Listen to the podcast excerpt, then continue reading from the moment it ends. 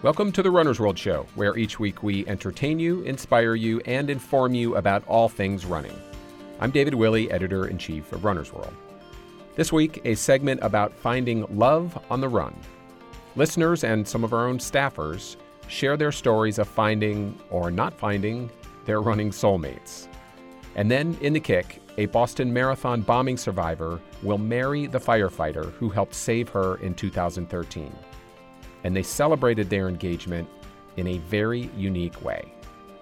But first, my interview with obstacle racer and endurance athlete Amelia Boone. Amelia is definitely all about the next big challenge. After winning pretty much everything in the world of obstacle course racing, she took up ultra running and crushed it there too. And by crushed it, I mean beating everyone, men and women. It's all thanks to her seemingly boundless talent and dedication not to mention a fiercely competitive nature that has driven her since childhood. Yeah, I just, I think I had this way of making anything that I could into a competition just because that kind of, to me, created purpose or created motivation. I was notoriously awful to play board games with because I refused to lose. Um, and I remember, I remember that. I was like, no, no, we're not playing Scrabble with Amelia, not playing Monopoly. It's a fascinating, fun conversation that I'll admit made me feel like maybe I should be squeezing a bit more out of my own life. Thanks for joining us. Stick around.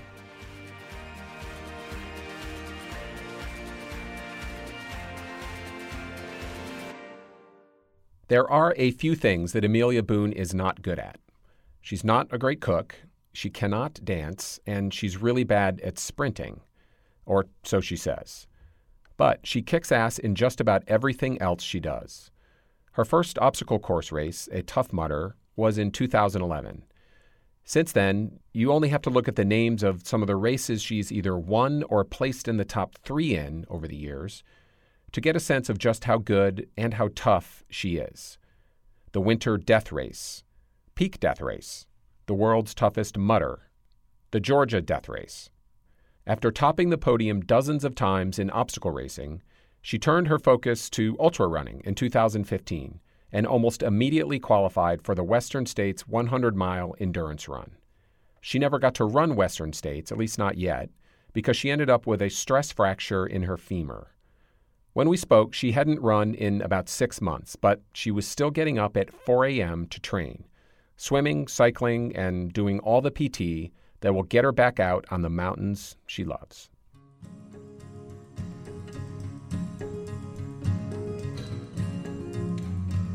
Amelia Boone, thank you so much for joining us on the Runner's World Show. It, it's really great to have you with us. Thank you for having me. Honored to be here.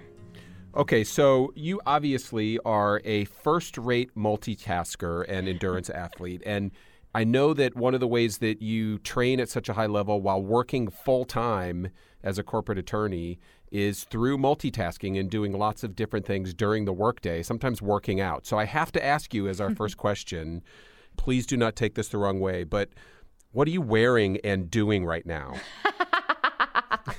That's hilarious.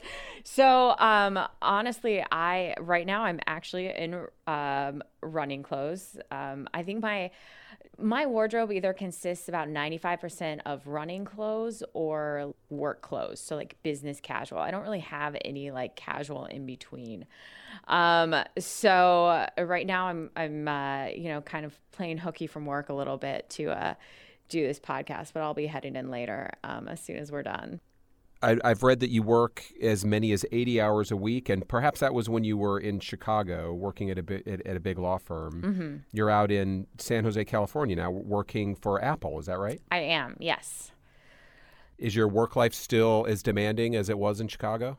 You know, it it is in some ways, it isn't in others. Um, I still work just as much, um, but I love it. I think that's the thing is that it doesn't really like feel necessarily always like work. Um, so it's really engaging to me. Um, and I work a lot, but I um, it's something that's fascinating to me. And it's something that I actually find that I juggle life better when I have multiple balls kind of in the air. Um, so it is. It's still still definitely a full time job, um, but they have been super supportive of me and understanding.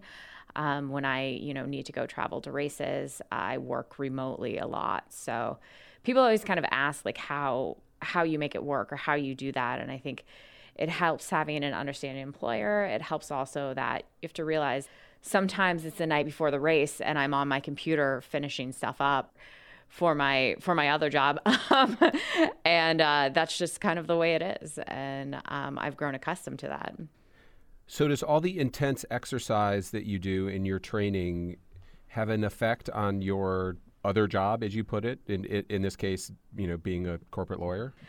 Um, I mean, I think that what I've realized where um, where potentially things get get a little bit touch and go is that sometimes I don't have the time um, to devote to all of like the recovery and the prehab and the rehab that professional athletes mm-hmm. typically do. Um, and so if I'm training really hard in the mornings, um, and then if I, you know, have a second session in the evenings, those hours during the day where I think a lot of people um, would be sleeping or resting or recovering between those sessions, I'm, you know, at a desk full bore working full time. And so I've realized that I, I kind of need to rearrange my training some to to incorporate um, more of that. But in terms of energy levels and things like that, if I don't start out with like my morning run or the morning training, like I'm worthless during the day. Like I can't it wakes me up. It gets me going. So, yeah. So you said that begins around 4 a.m., right? And sometimes it's a run, sometimes it's more of a cross training workout. What's your second workout like, and what time does that usually happen? Is it late at night? Um, it's generally in the evening hours, probably after 6, 7 p.m. or so, around that time. Um, mm-hmm. And it, it depends. I have never really had a super regimented training schedule in all of the you know in the in the years that I've been doing this. Um, I try to really kind of listen to my body. Um, that tends to be more strength training. Um, it tends to be more some type of complementary training, not necessarily like a second run. Um, I think that I've learned that I kind of function better with just one run a day or something like that. So. Okay, and your athletic career really kind of took off unexpectedly when you did your first obstacle course race, mm-hmm. right? B- back when obstacle course racing was a very new thing. Mm-hmm. Tell us about how you did that first one. Yeah, so I was a first year associate at my law firm in Chicago, um, and I had a coworker come up to me and say, "Hey, have you seen this thing called the Tough Mudder? Like, we should totally do it." Um, and so there were four or five of us that all signed up. Um, and this was back in 2011. This was kind of the first year they really got going with Tough Mudder. And I remember like training really hard, trying to be able to like do a pull up because I know I needed upper body strength to be able to do it.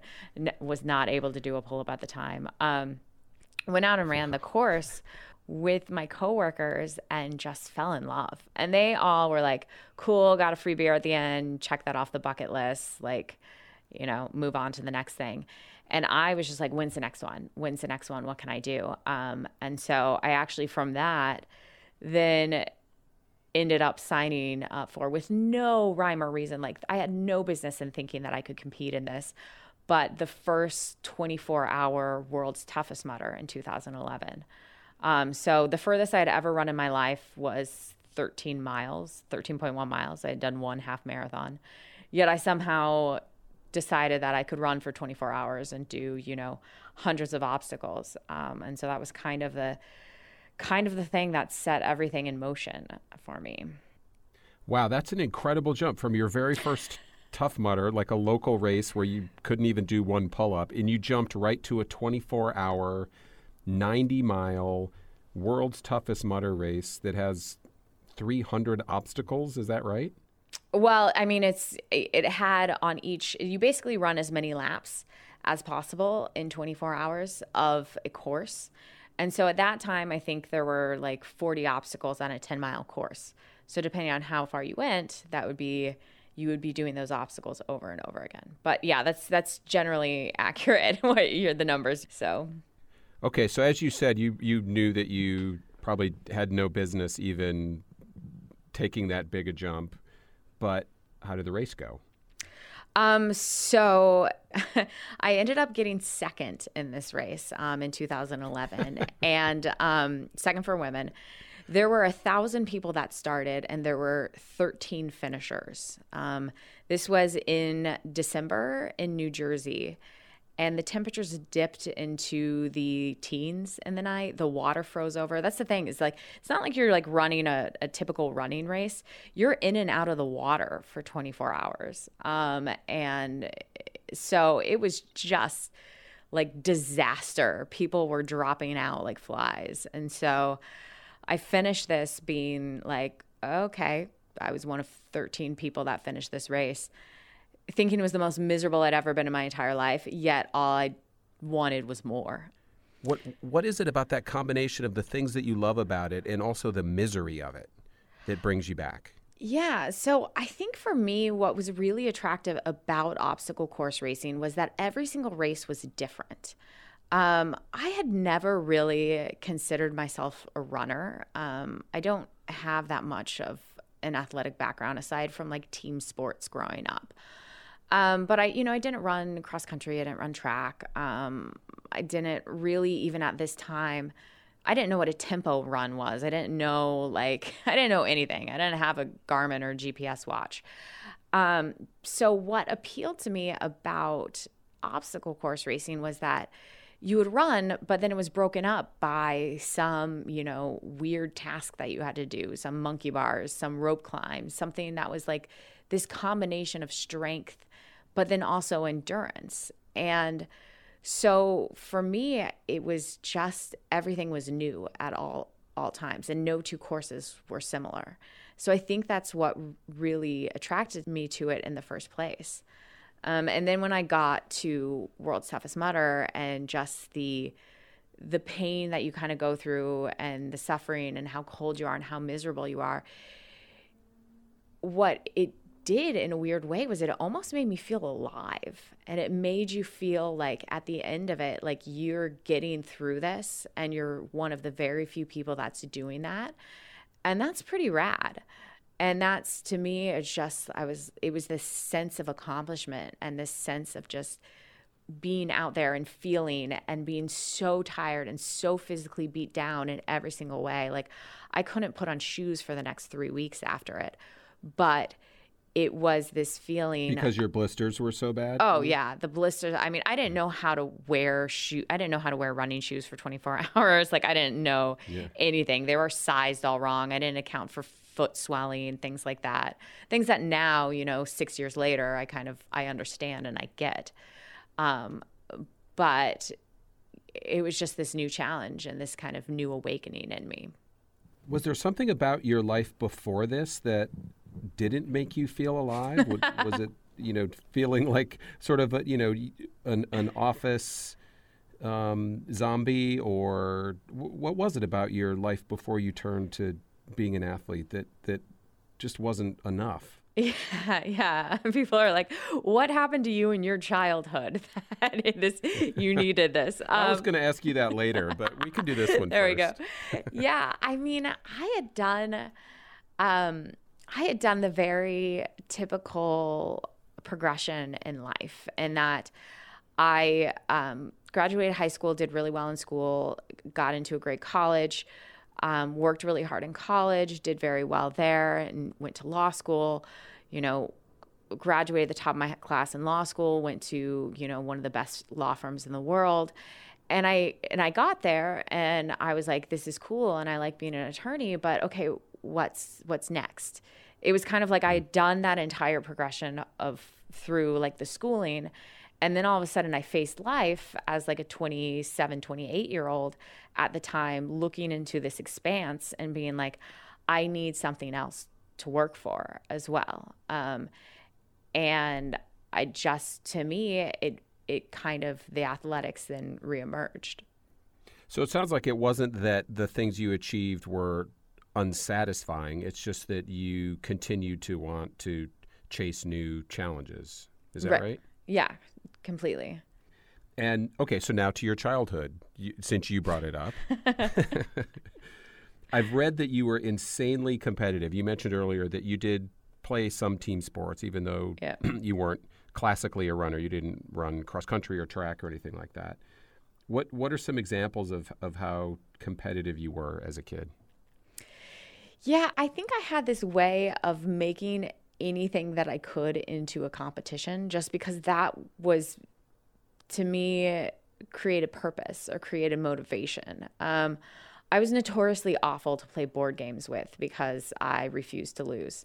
Um, and I remember, I remember that everyone was like, "No, no, we're not playing Scrabble with Amelia. Not playing Monopoly." Um, and so what would happen if, if you lose? Would would you like do that classic thing and like toss the board across the room so no one else could win? No, no, no. I just I always wanted to um if I lost, I would want to rematch. I would want to redeem myself, you know, and I would want Got to it. get better. Um and I think um you know, with team sports, it was I was definitely very competitive, but team sports are different because it's not it's not always on you.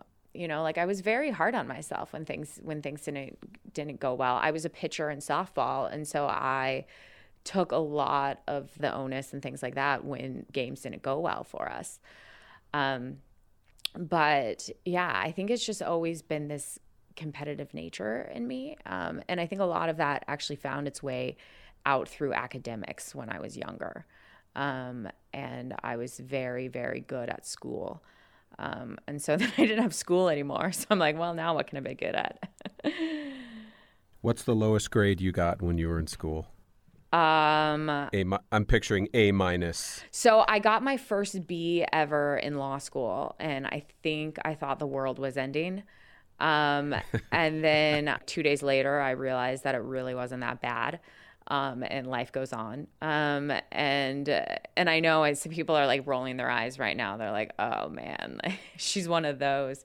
Um, but yeah, I think it's it's uh, it's one of those things that I didn't have a lot of like failure at all um, in in schooling, um, and so it's one of those lessons that you you start to learn, and I you know, and I've learned in the failure and stuff like that through racing as well. So So what have you learned about failure? um, it totally sucks in the moment, but it's absolutely necessary, and you never grow as a person until you experience that. Injury, I don't necessarily see as failure, um, though you can, everyone, when they're injured, you go through that. I like to call it the merry-go-round of self flagellation and um, about what I could have done differently. But at the same time, you feel very humbled and stripped down, and things are taken away from you. But that's really kind of when you have to like recenter yourself and you learn and you grow from that. And when everyone told me when I went, you know, down with a stress fracture and I was preparing for Western States and I was so excited and everything was just like the rug was pulled out from underneath me and everyone turned to me and was like you'll come back stronger or you know like there's a silver lining in this and i really just wanted to slap them across the face because i was like no there isn't but now you know six seven months removed like i see that um, and i see that it's necessary to have those ebbs and flows as an athlete and in life So early in your athletic career, Mm-hmm. you said, and you just said in this conversation that you never really were a runner. You had one half marathon in your past. Mm-hmm. But now you are saying that you sort of are becoming more of a runner. And in fact, you've evolved from being an obstacle course athlete alone and started doing ultra marathons. You've done a couple of long ultras, a 50K and a 100K. Why the transition? And, and how do you feel about running and being a runner these days? Yeah. So I realized as I was going through with obstacle course racing, um, that the things, the courses that I loved the most were ones that were up and down mountains. And my favorite part of those courses, and actually where I was the strongest, um, and where I would really um, separate myself from the field to win the races, was running, particularly up those mountains. Um, and that's what I just enjoyed the most.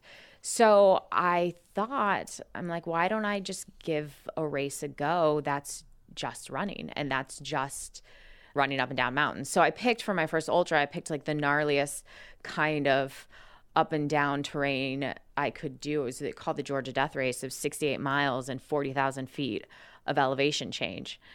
I just I wanted to give it a go and see if I actually really liked it. And and of course it goes in the kind of the realm of seeking new challenges for me because I've done really I've done really well in obstacle racing. You know, I've been at the, at the top and I've I've won, you know, all the championships um, out there.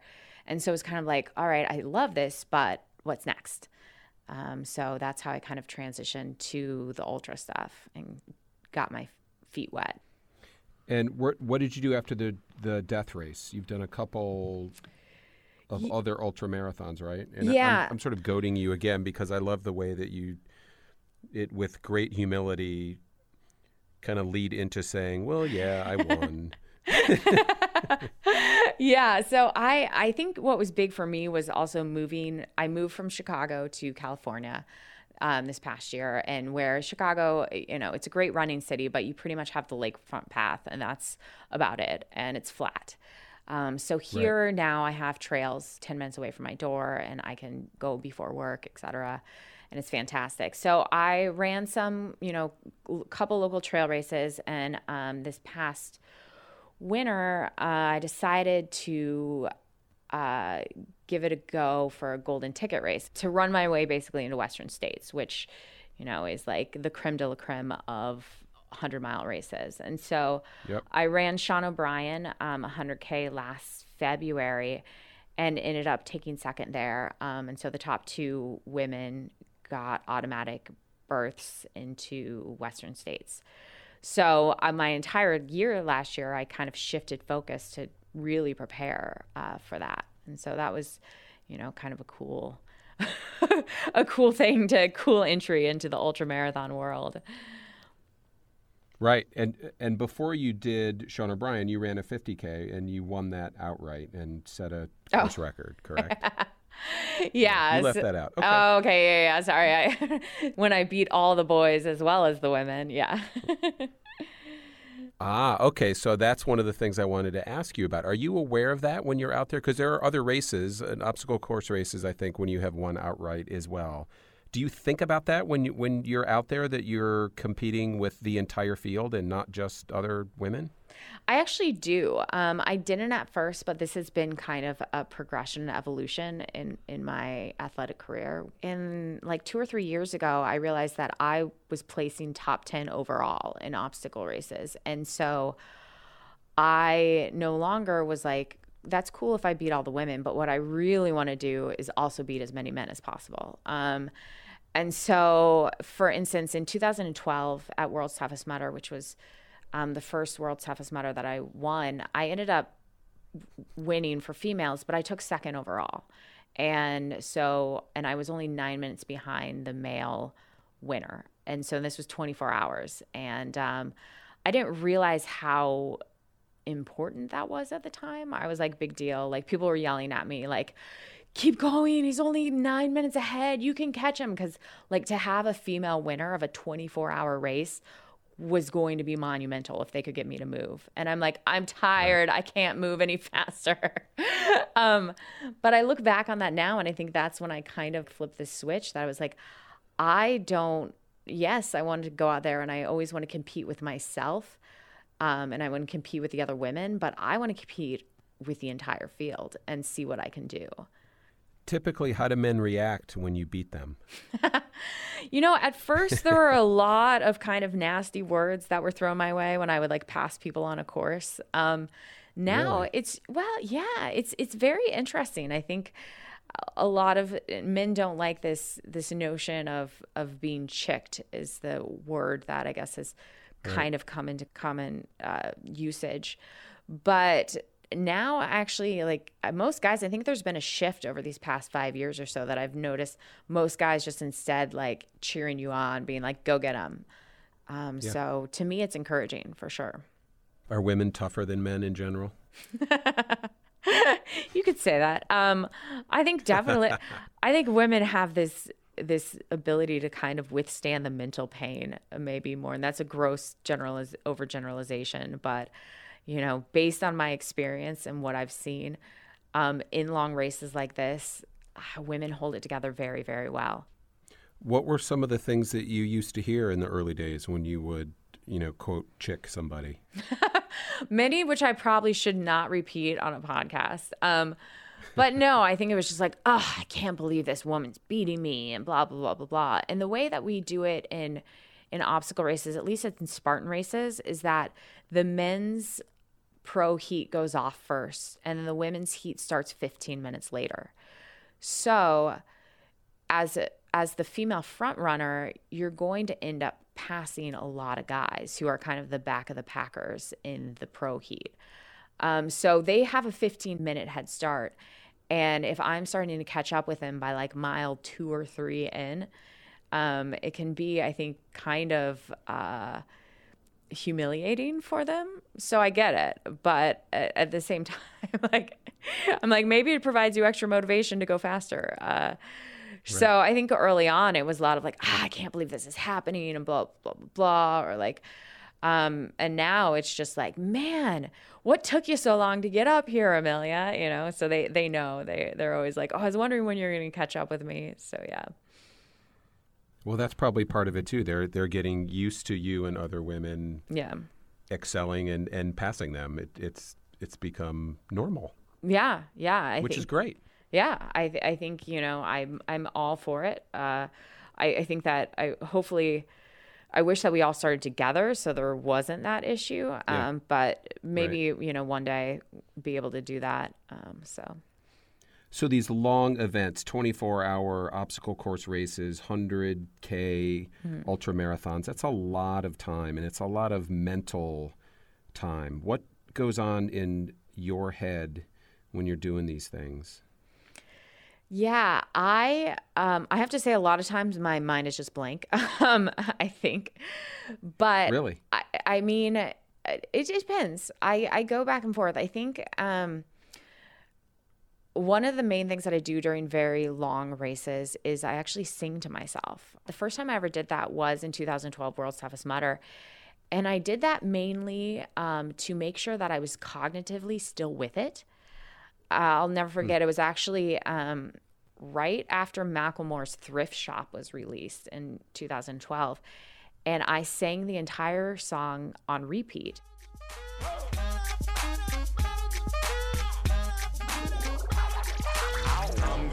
Some tags. Only got $20 in my pocket. Like, kind of out loud to myself as I was going through. It was like 1 a.m., 2 a.m., 3 a.m. to make sure that I was still mentally coherent because it's hard. Like, you know, I was getting hypothermic. I was, it was all those things. So, it was, to me, it was a, like a mental check.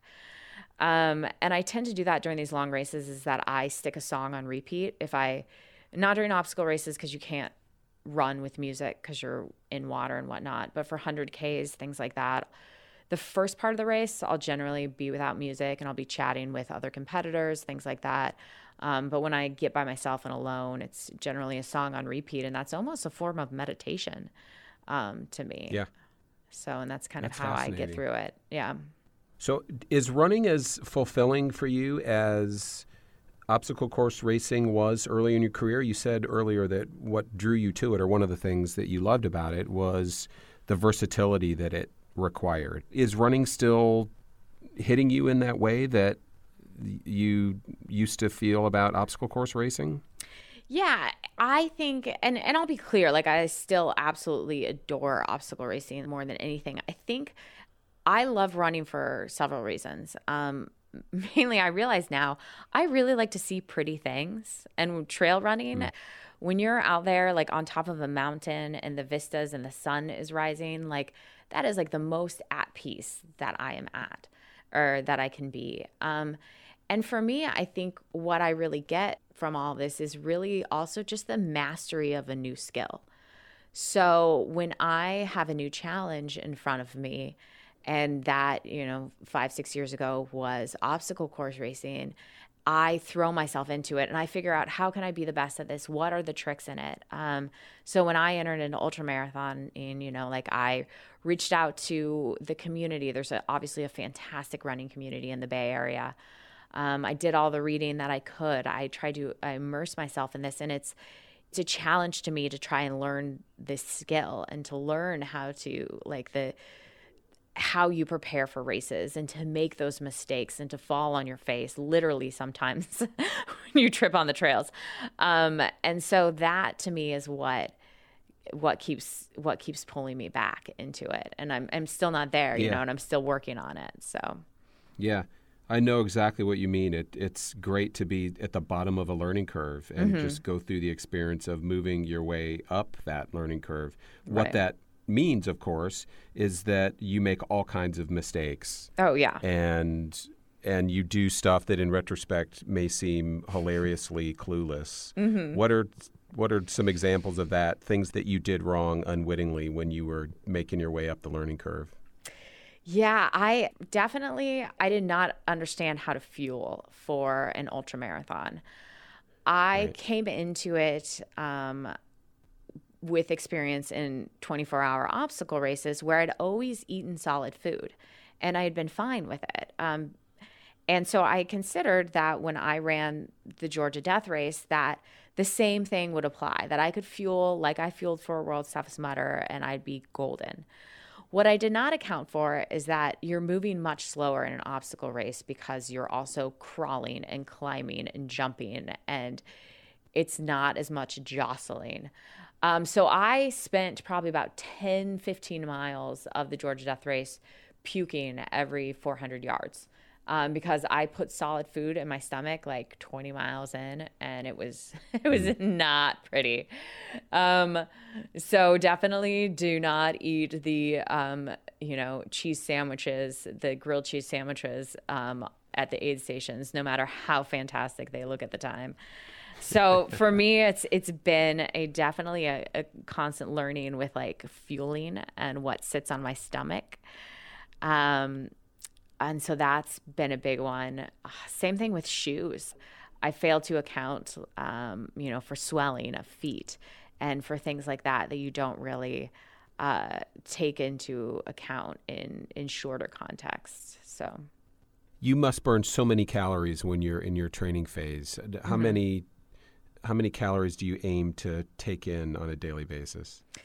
Yeah, you know, I've never really been a calorie counter, um, but I mainly try and focus on getting enough high quality fats in my diet um, and things like that. I, I can tell when I'm under fueled and um, and you know when I actually have enough stores to go off of. So, but yeah, I mean, I would probably estimate I'm in the realm of like 4,000 calories a day when I'm in when I'm in like heavy training mode. Um, and no jar of peanut butter is safe around me. So, or or pint of ice cream. but Well, yeah, I was I was going to ask, do you have a favorite go-to reward food after a race or after a heavy workout? Um, mainly ice cream. Um, so I actually have this weird thing that I think other people experience that after after long races, so like after Sean O'Brien, for instance, the thought of solid food for the next two days actually made me nauseous. It, which is hard because you're starving, but you also your body's kind of in revolt. Um, and the only thing that appeals to me is ice cream. Um, so I like other people like, let's go out for burgers. And I like sat there and like took a bite of the burger and I was like, I can't even do this. Um, so to me, it's all forms of Ben and Jerry's and um, that kind of good stuff until it takes a few days for my stomach to kind of right the ship. And then, you know, and then all of a sudden I'm starving and eating everything in sight. So, what do you do in your downtime, Amelia, assuming that you can find any downtime? Yeah. Um, I man, as you can tell, I'm probably I'm notoriously bad at downtime. Um, but I do love a few things. I'm a huge, huge football fan. I'm a huge Seattle Seahawks fan. So Sundays in the fall are like sacred to me. And um, I also really, really love professional wrestling. So I have Monday nights, um, Monday Night Raw, all types of, in a different life, I would have been a professional wrestler. Um, and uh, it's just great. It's like a soap opera with really, really skilled athletes, and it's fantastic. So those are my, my go to um, things that I that I love when I'm just like laying on the couch, which isn't very often. And I don't have a couch, so I can't really lay on it. But is that intentional?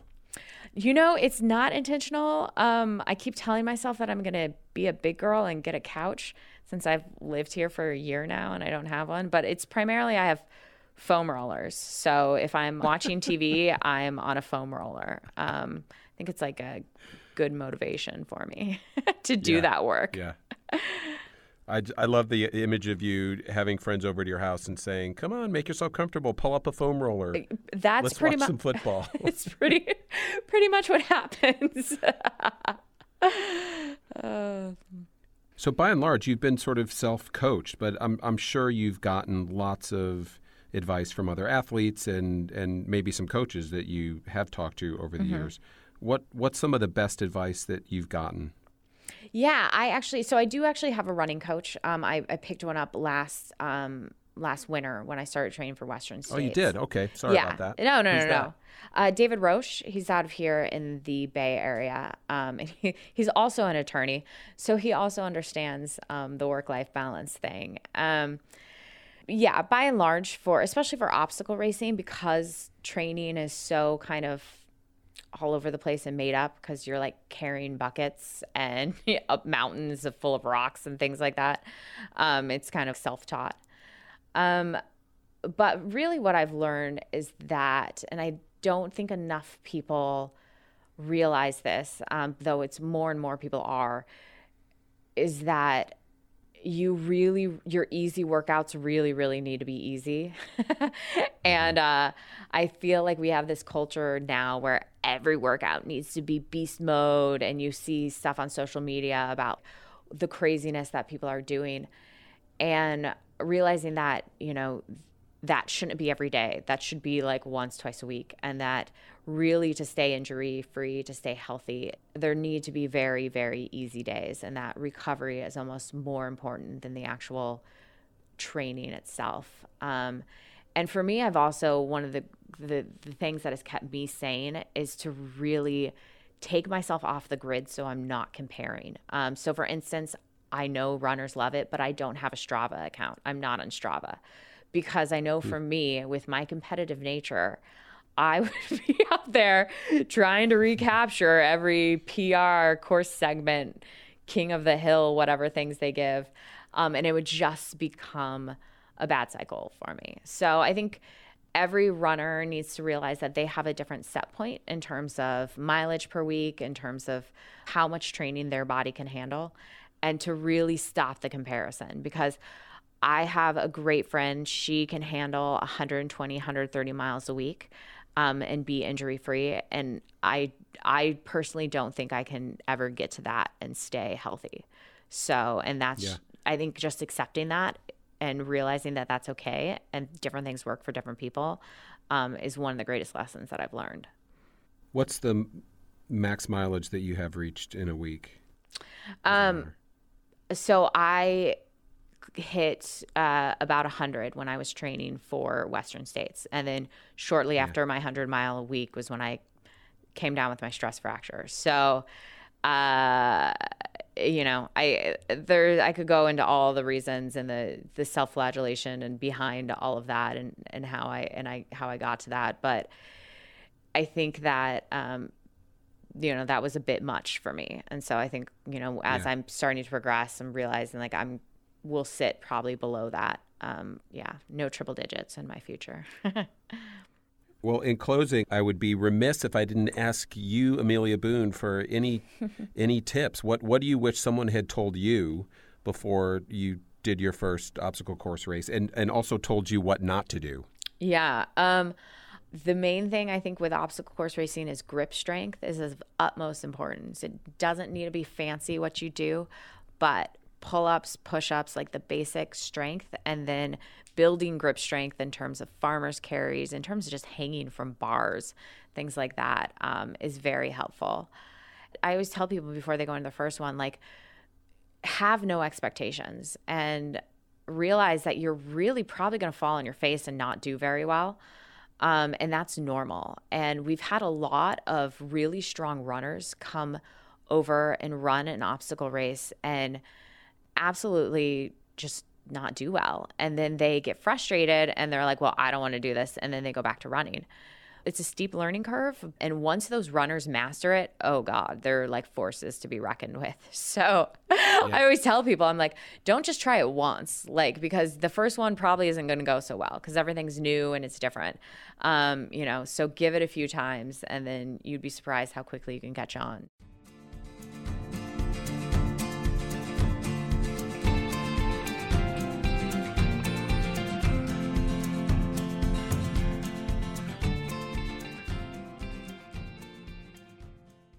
Have you ever gone on a running date? If you're single and you're a runner, it's actually not a bad way to get to know someone, provided you do it right, of course. Just in time for Valentine's Day, producer Claire Trageser brings us the story of several on the run hookups, including her own.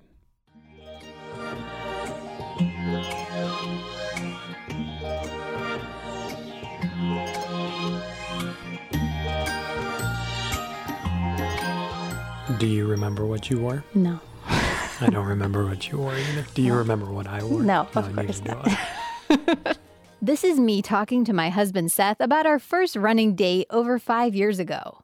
We were both runners when we met and had been part of the same running group before we started dating. Our first official date was dinner and a movie, but a few days after that, Seth asked me out on a run. I think I remember being kind of nervous about it or something, even though we'd gone running before. This was more of a date. So you want to look good and not look stupid. But look stupid, I did. Seth took us on a seven mile trail run with a few steep climbs. I was telling you the story, and we started going up a really steep hill, and I tried to continue to tell you the story, even though I couldn't breathe at all. And then I had to stop and walk. The only part of that run that I remember is the end. The end was in sight. So I said that we should let out all the energy that we had left and try to run the last quarter mile at a faster pace. Then I did that. You weren't really up for it. and then I ran back, I think, and just finished it up with you. I think you apologized for not being able to have a burst of speed there at the end, which made me feel bad because I kind of assumed that most runners, when they see the end of a long run, will have a burst of speed that they can give to finish off the run strong and feel like they left it all out on the course. Yeah, I had never done that before. Yeah, you have. I have since learned that you think that that is a ridiculous thing for anybody ever to do. Luckily, we survived my humiliation on the trail and went on to do many more runs together. But our story made me think a running date really is a great way for runners to get to know each other. It's super casual, you don't have to stare at each other across a dinner table, and it's an excuse for both of you to get a workout but it's also potentially fraught with disaster. If one person pushes the pace too much or isn't up for the distance, or if there's a wardrobe malfunction or GI issues. We figured there had to be lots of colorful stories out there.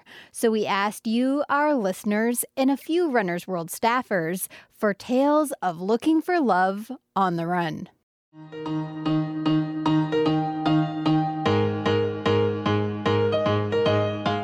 It was back in February of 1979. We had gone out once, and I was smitten, so I wanted to spend more time with her and asked her what she was doing the next day. And she said, Well, I'm going to go for a run. She was training for her very first race, which was the uh, Louisville Half Marathon around uh, Derby time.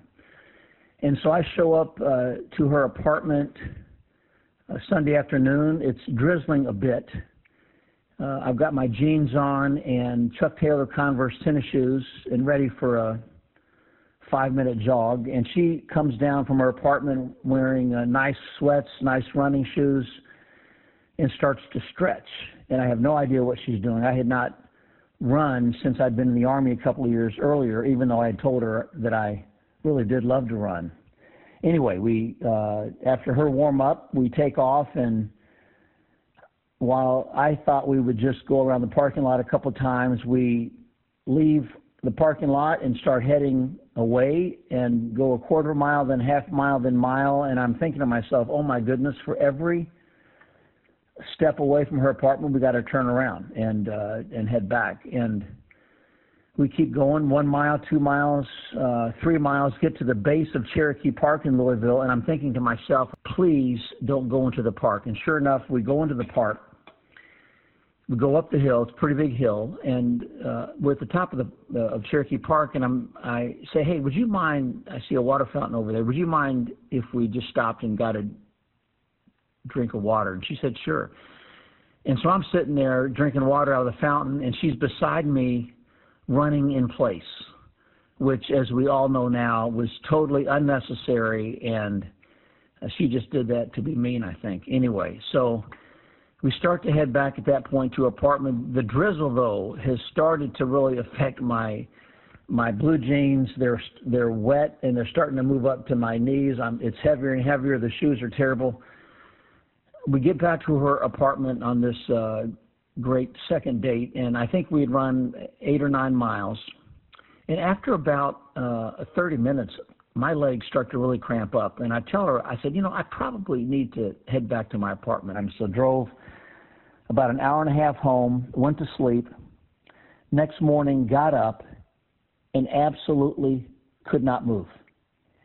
And so I remember crawling uh, out of bed, crawling hands and knees into the shower, not being able to stand up to take a shower. And fortunately, my sales calls that day were in um, far south Kentucky, so I had an extra hour and a half or so in the car. I could just uh, I could just drive. And so I remember for, for each of my sales calls having to lift one leg up and then the other just to be able to get out of the car and walk. Since then, um, we have run a whole bunch of marathons together. She usually beats her Boston qualifying time by about 30 minutes. I have uh, not uh, gotten super close to my time, but maybe this is a year. Anyway, that was a fun second date, and um, she's a sweetheart in every aspect of her life except for running. And uh, when it comes to running, she's a killer.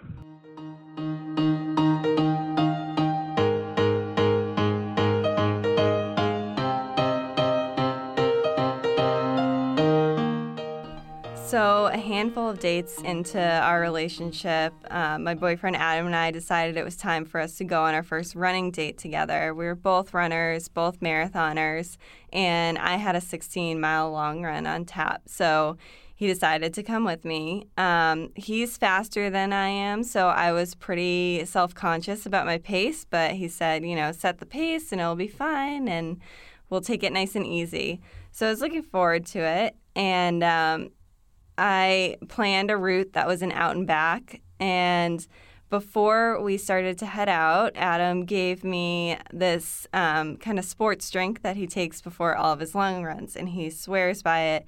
But me being, you know, new in a relationship, I was eager to, you know, do everything right. So I had the drink, um, which, you know, I learned that you should never try anything new before a long run. Um, so we were running, and about five miles into the run, I started cramping really badly in my stomach, and I knew that I was going to have to go to the bathroom immediately, and there were no bathrooms in sight. So I told him that I wasn't feeling well and something imminent was about to happen. Um, so we started to turn around, and um, I did that run, walk, embarrassing run walk where you have to go to the bathroom back to my apartment, and it took forever. Um, when we got there, I unlocked the front door and ran up the stairs and left all the doors open. Um, and w- just ran into the bathroom and was just completely mortified about what had happened. So it was terrible in the moment, super embarrassing. I thought I had completely blown it, but you know, three and a half years later, we're still together. And I think it really shows that runners are the only people that understand each other.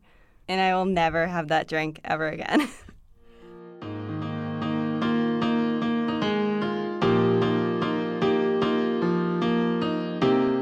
Pretty early on, when we were doing our first kind of long runs together, it was training you for your first half marathon. So I was kind of coaching, but I probably took it too far. You did. Um, I remember it was a really humid day, and I had a, a, ponytail, and my ponytail or my the hair got so knotted because it was so humid. I think I got dehydrated, and my calves cramped, and just my legs really hurt, and I felt like I couldn't really move. I didn't have a good stride, so I stopped to walk, and then you kept looking and pushing and pushing, and then it just went from there. And um, I just could cry. I started to cry. Yeah, and we we've had a lot of similar runs since that moment. Um, but it, it's gotten a little better. I think we've learned from each other the more we run together. Um, what do you think is one of the biggest changes that we've had? I've learned that I should just get a coach and not always seek your advice, although it's good sometimes. Sometimes. Yes. Um, and I think you've also learned to read me a little bit better. And if I'm having a bad day or if I'm just tired and my legs are tired and we are just taking a fun run, you know when to back off. And I've learned if I do piss you off, um, just be ready to make pancakes when we get home from a morning run. That's always a good idea.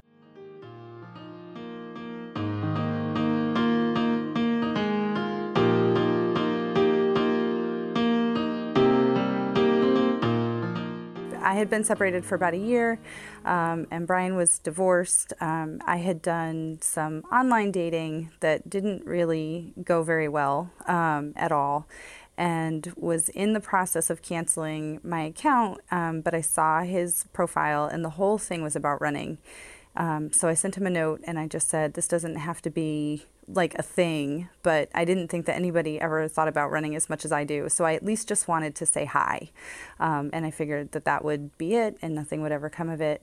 Um, we ended up texting back and forth for about a month. But we ended up becoming friends through texting and agreed to meet up. And we went out for sushi on uh, a Saturday. And I knew before dinner was over that I was completely smitten with this guy. Um, and so then we met a couple days later. Uh, he took me on one of his favorite running routes through the neighborhood. And that was it. So we, you know, I said we met that Tuesday night, we did a quick little after work four miler, and then the following weekend, you know, we went for an eight miler, and it was just always sort of our favorite way to spend time together. Um, something that we both loved. We kind of have really opposite personalities, uh, so it was a nice place where we could meet and be comfortable with each other. Um, and I also I remember in those early days he's kind of shy, and uh, it was a great way to get him talking because you know when you run and you just kind of lose all the other inhibitions or things that you hide behind during the rest of your life. And so um, and he's a ton faster than me. So i would just ask him questions about himself or his life and he would just start talking. And he was never that chatty um, like on the phone or over a meal or anything. But when we were running he would just talk for for so much and tell me so much about himself. So it was a nice little tool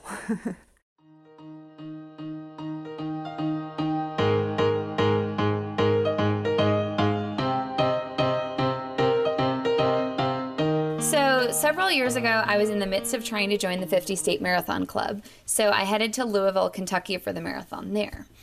And around around mile seven, this really cute male runner who was about my age started chatting with me. I told him I was from New York and I was just visiting Louisville to run the race. To which he not so subtly asked me, "Oh, so what does your boyfriend think about that?" I told him that I was, in fact, single, and we got into some flirty conversation. But then at mile 11, the course split with half marathoners going right and full marathoners going left. So I started veering left, of course, trying to cut the tangents as close as I could. But the guy said, "Wait, you're going the wrong way. The finish line's over here." And I said, "No, I'm I'm doing the full marathon." He looked totally crushed that he was only doing the half, even though that's obviously still an incredible achievement. And then, despite having given him my contact information, I never heard from him again.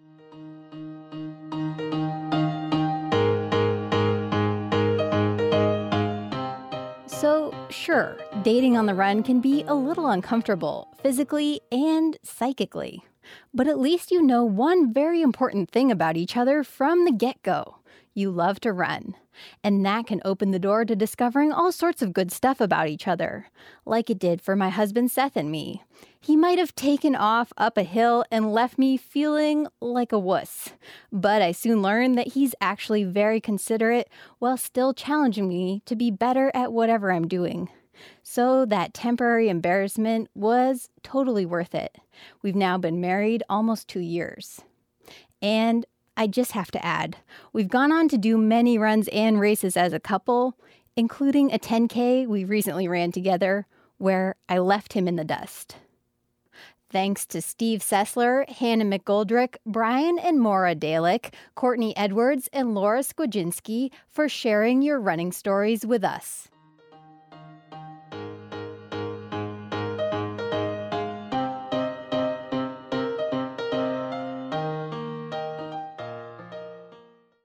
And now for the kick with producer Brian Dalek and reporter Kit Fox.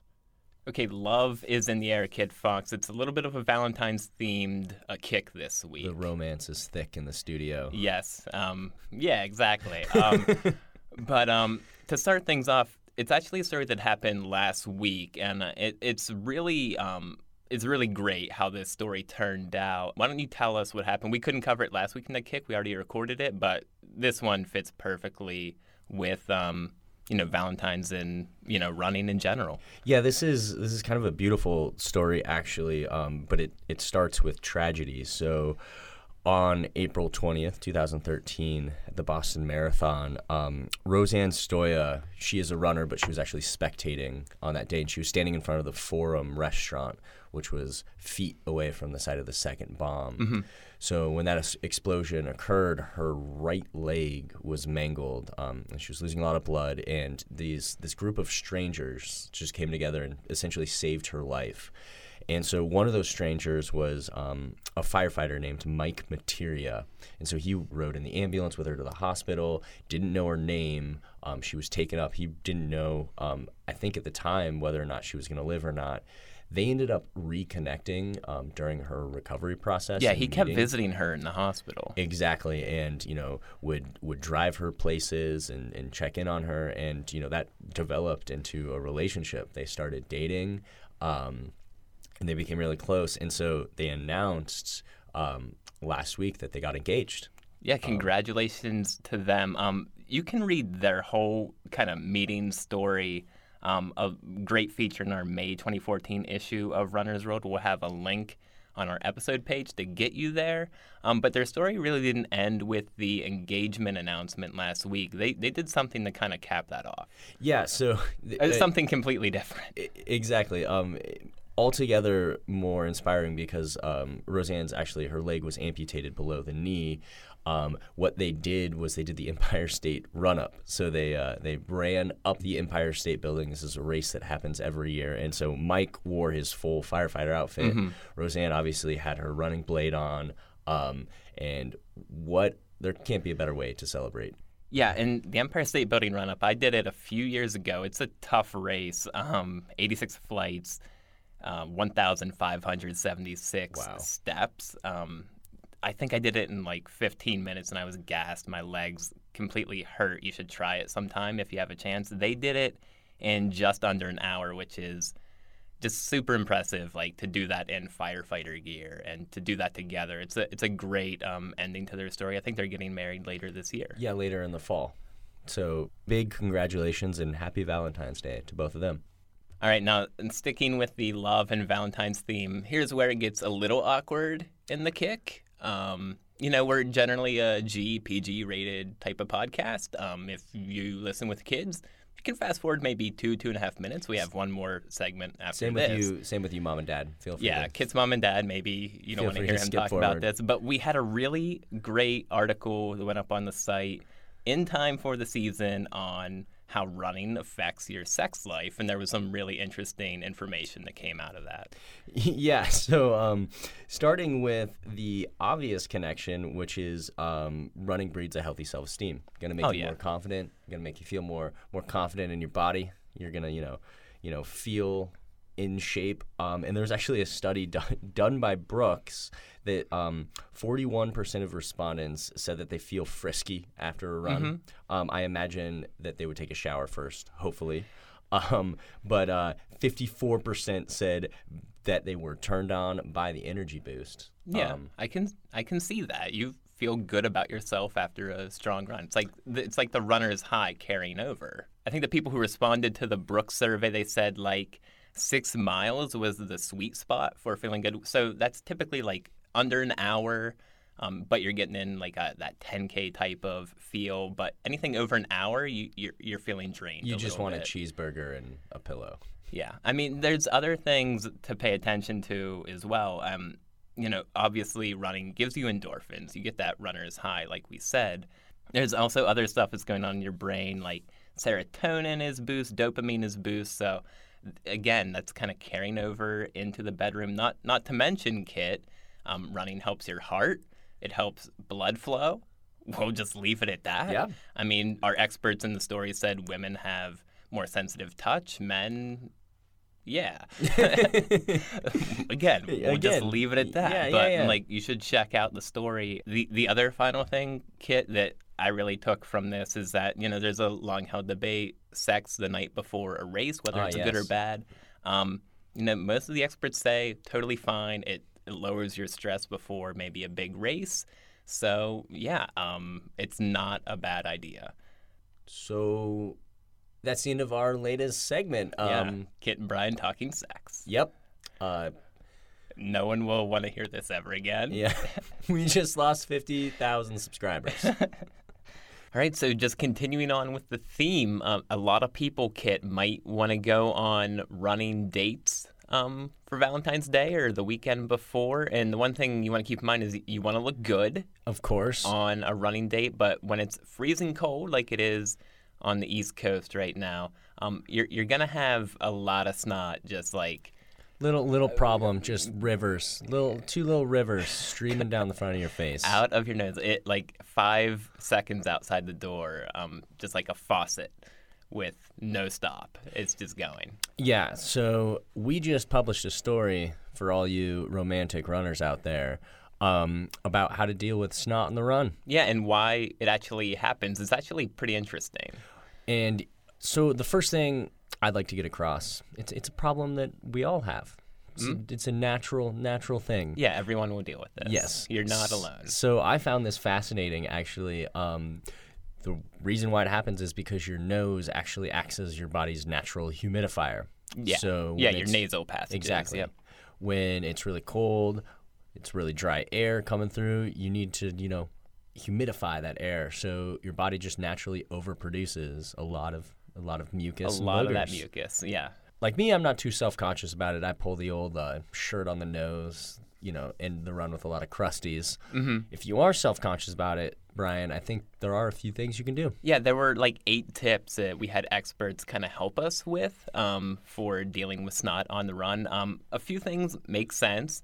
Um, you could be like the teenager Brian who slept with a humidifier in his room to keep you know everything uh, very moisturized, and that'd be great for a morning run. Um, other e- examples, um, you could try a neti pot because that's very cool. Yes, that's what you want to end your if you run on. take that on a running date, you would look great. yes, It's so like a have pea that kettle into the nose. have that prepped or Mm-hmm. plant it Yeah. mid run. If you're like on a long run where you plant your water, Right. plant the neti pot It's mid run a as well. fantastic idea if you really hate all that snot in your nose. Of course.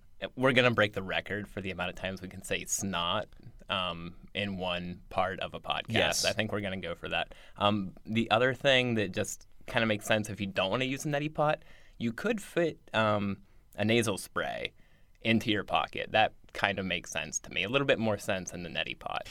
And my favorite tip, mostly because I'm all, all about how good I look on the run, Mhm. more so than Very functionality. Mhm. Yeah, is um, you can just wear a gaiter or a buff over your face, and that'll help you know keep things moisturized. At the very least, hide it. But my favorite part is on a freezing cold run when you wear that thing, you come back looking like a badass because all that ice has formed on the front of your mouth, and it looks Mhm. like you just you know did an Arctic expedition. Yeah, that does look great. Um, but to be fair, I'm sure a lot of people are just listening to this. Mhm. Either disgusted or saying, you know, you could just learn how to do uh, a proper snot rocket. Um, Absolutely. Um, and if you don't know how to do that, kind of like me, I'm pretty amateur at doing a good one. We will put the video that we have um, on the episode page on runnersworld.com slash audio. And as I, I like to say, snot rockets, they're not rocket science. No, they, they shouldn't be. And we have a quick explainer for you. We do.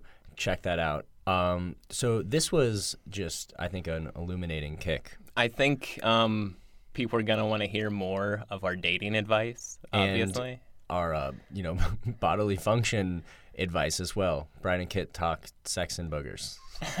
sex and boogers. Um, yeah, that might come down the road. Yeah, we're gonna have to hold We'll off on that. Try that in a year. We'll Please don't back. unsubscribe.